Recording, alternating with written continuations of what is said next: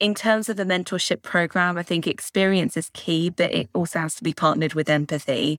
Just having someone that's willing to give their time and listen to what has or hasn't gone well, and then provide that empathy and that support in maybe how to rectify that or maybe something that's happened well for them. Just giving that structure, I think, would just be invaluable in a mentoring program, especially at this early start for enablement.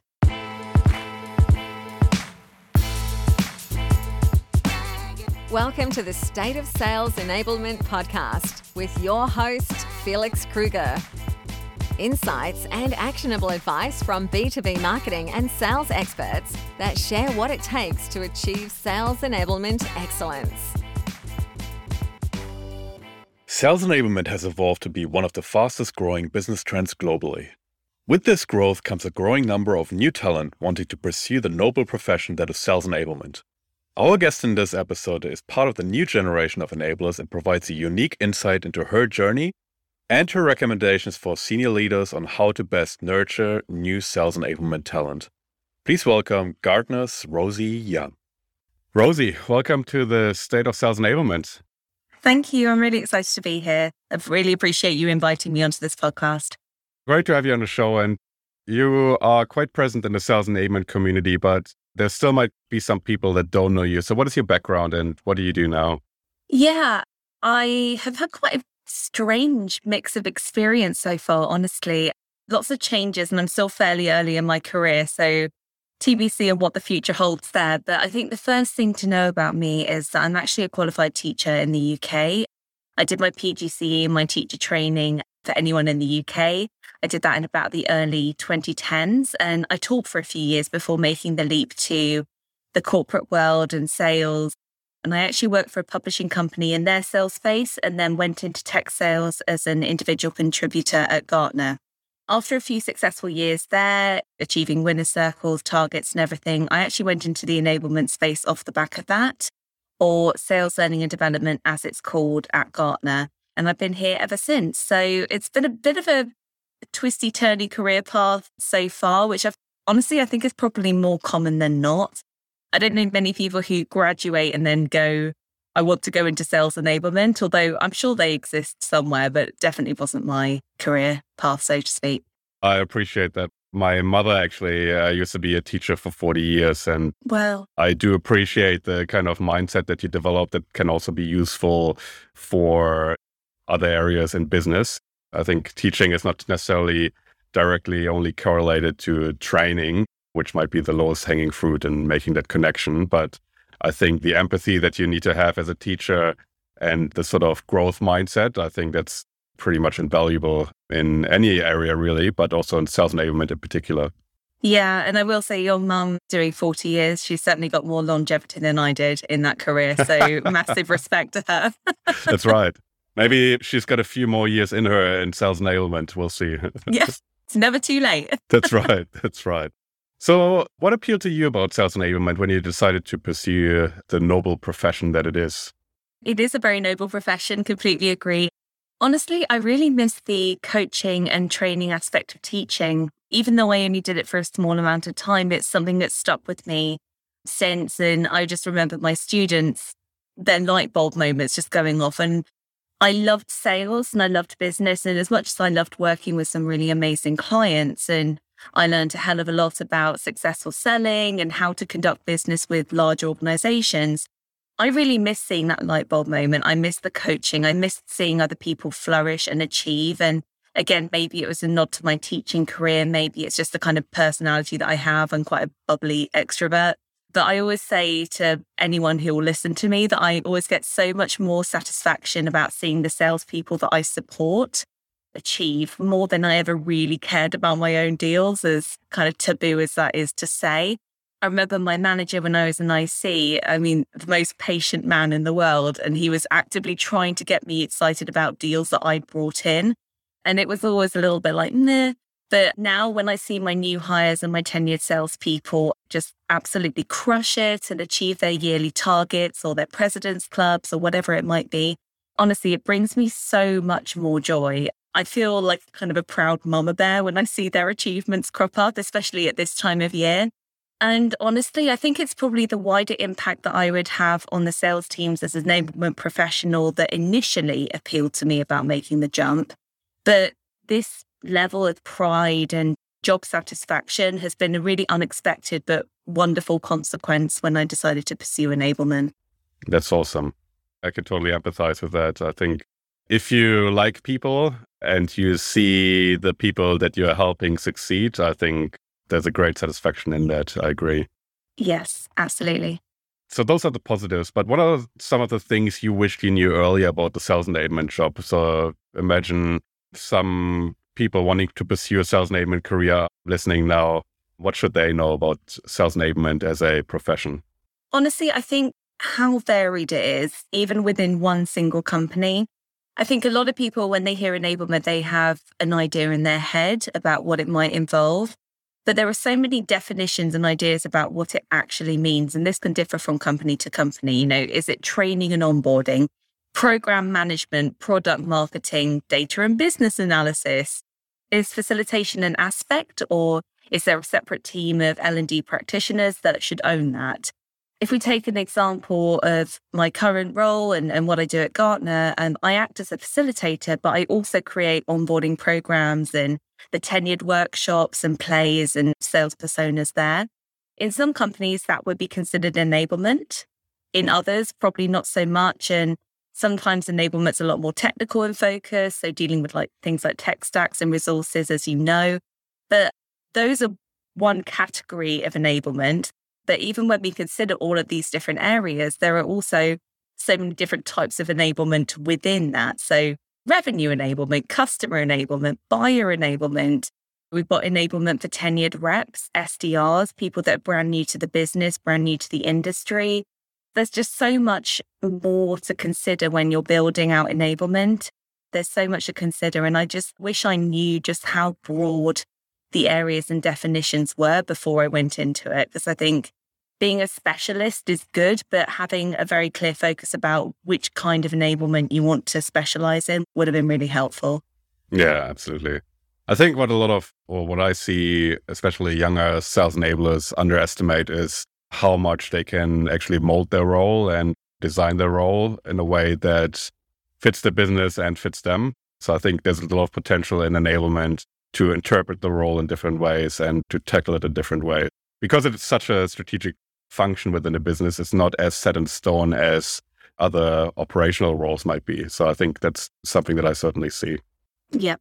In terms of your development as a sales enabler, what do you do to continuously learn and develop in your profession?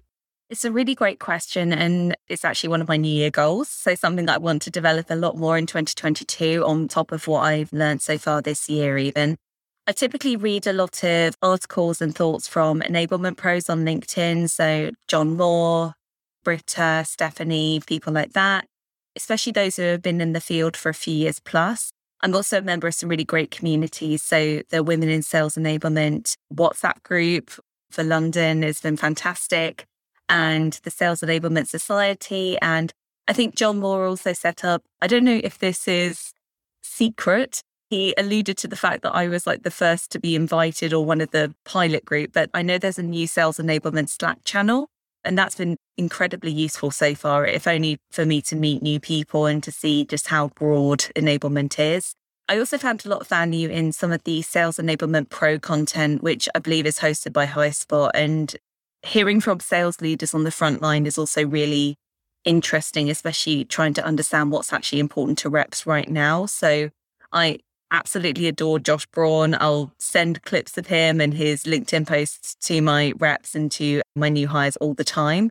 What I will say to any new enabler is just to learn the basics well. There are a lot of great resources out there that are either free or just don't cost too much.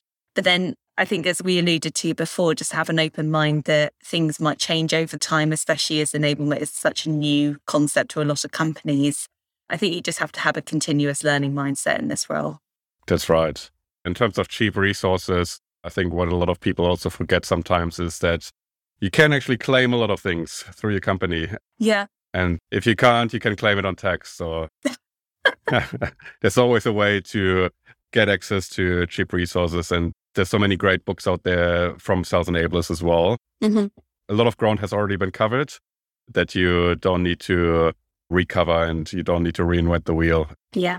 People have made all the mistakes that can be made. And I think there's a lot of sources out there that you can learn from. Absolutely. In terms of mindset, I think that's something that especially people starting out in sales enablement might be struggling with. And imposter syndrome is a common one. Have you ever dealt with imposter syndrome and especially when dealing with more senior peers within your business? And how did you deal with that?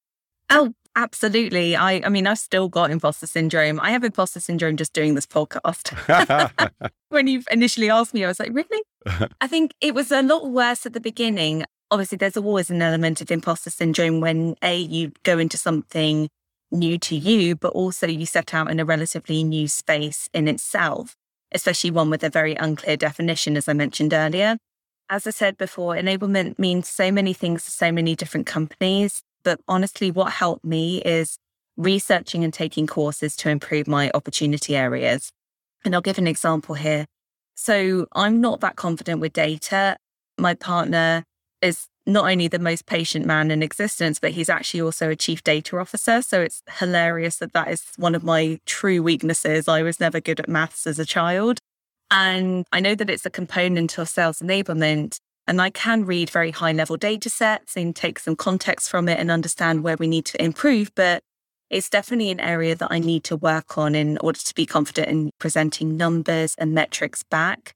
So it was fairly recently I took one of the free sales courses or sales enablement courses on Saleshood. I think it was the sales enablement leadership course. And I saw Laurie Schrager talk through revenue outcomes and reading data.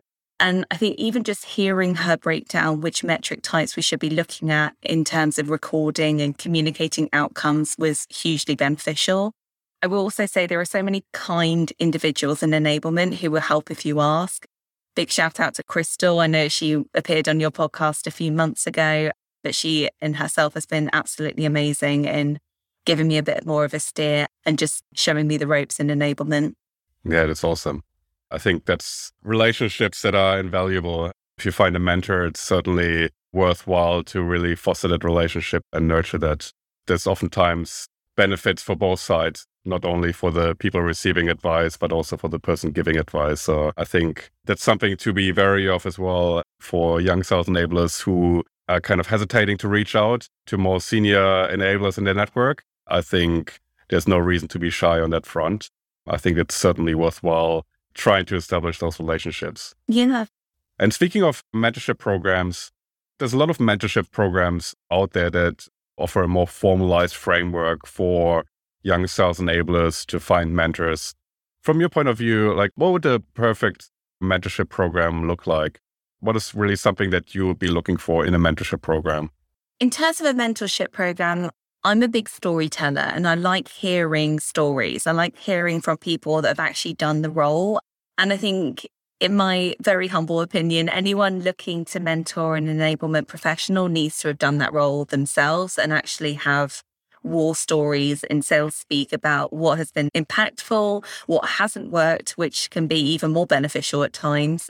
I need someone that's gotten on their proverbial hands and knees and has experienced putting programs together, built really long lasting, impactful business partnerships, and has overseen those projects from start to finish, which have had considerable impact on revenue or not, as the case may be. Ultimately, in terms of the mentorship program, I think experience is key, but it also has to be partnered with empathy.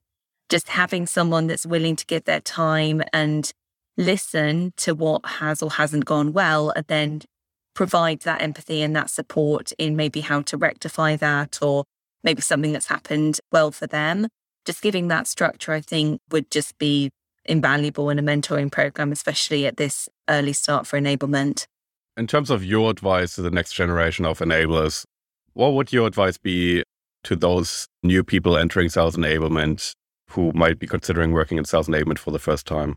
I think it does help if you've been in a sales role yourself because you can empathize and you've also had that experience of building relationships with senior leaders, with C levels, with business partners.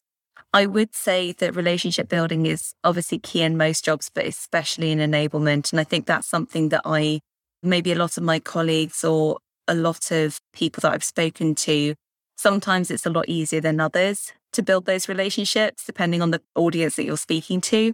I know that it's something that's talked about a lot in the enablement communities I'm in, but you really need to be able to build those great relationships with everyone that you interact with because enablement is so new. So whether it's marketing or sales leaders, recruiting, operations, you know, the list goes on. The reps you support, crucial to be able to speak to them about what's working and what's not. Even clients to understand their buying experience and where your reps can improve. And I think it really relates back to the fact that because enablement is so new, every single interaction that you have with an individual will shape how they view enablement and also how they understand what it can do for their organization. What's helped me in the past few years is obviously we need to level set. We need to have that introductory meeting when you go into a new space, when you go into a new company. So you not only need to come to a meeting with prep work for yourself, but seeing that prep work through the lens of someone who doesn't necessarily know what you do. How can what you do relate back to them? How does what you're presenting help them achieve their goals? It sounds flippant, but honestly, why should they care about what you're presenting? I think it just echoes back to the basic natures of human psychology. People love talking about themselves and they will frame any interaction or any experience through their lens. And I think being able to capture that and communicating that will ensure that you essentially just get a great working relationship right up front. That's awesome advice. Rosi, thank you so much for joining today. If people want to connect with you and continue the conversation, where can they find you? Yeah, people can connect with me on LinkedIn, the professional network. My URL is Rosi Young, and that's R O S I Y O U N G. There's no E on there. I'm sure you're going to provide a link, Felix, so I don't need to spell out my name anymore. I also have a sales enablement Twitter account that I occasionally forget the password to, so the content is slightly more sporadic than I'd like. But I would love to connect on either channel there. I'm also around on the Slack enablement channel, as I previously mentioned, so feel free to drop me a message on there too. Awesome. Thank you so much, Rosie. Of course. Next time on the state of sales enablement. So there's more independence, there's more flexibility. I think more authority to create your own content as well. So the new skill set is how open you are to starting conversations, to making connections with people you will probably never see.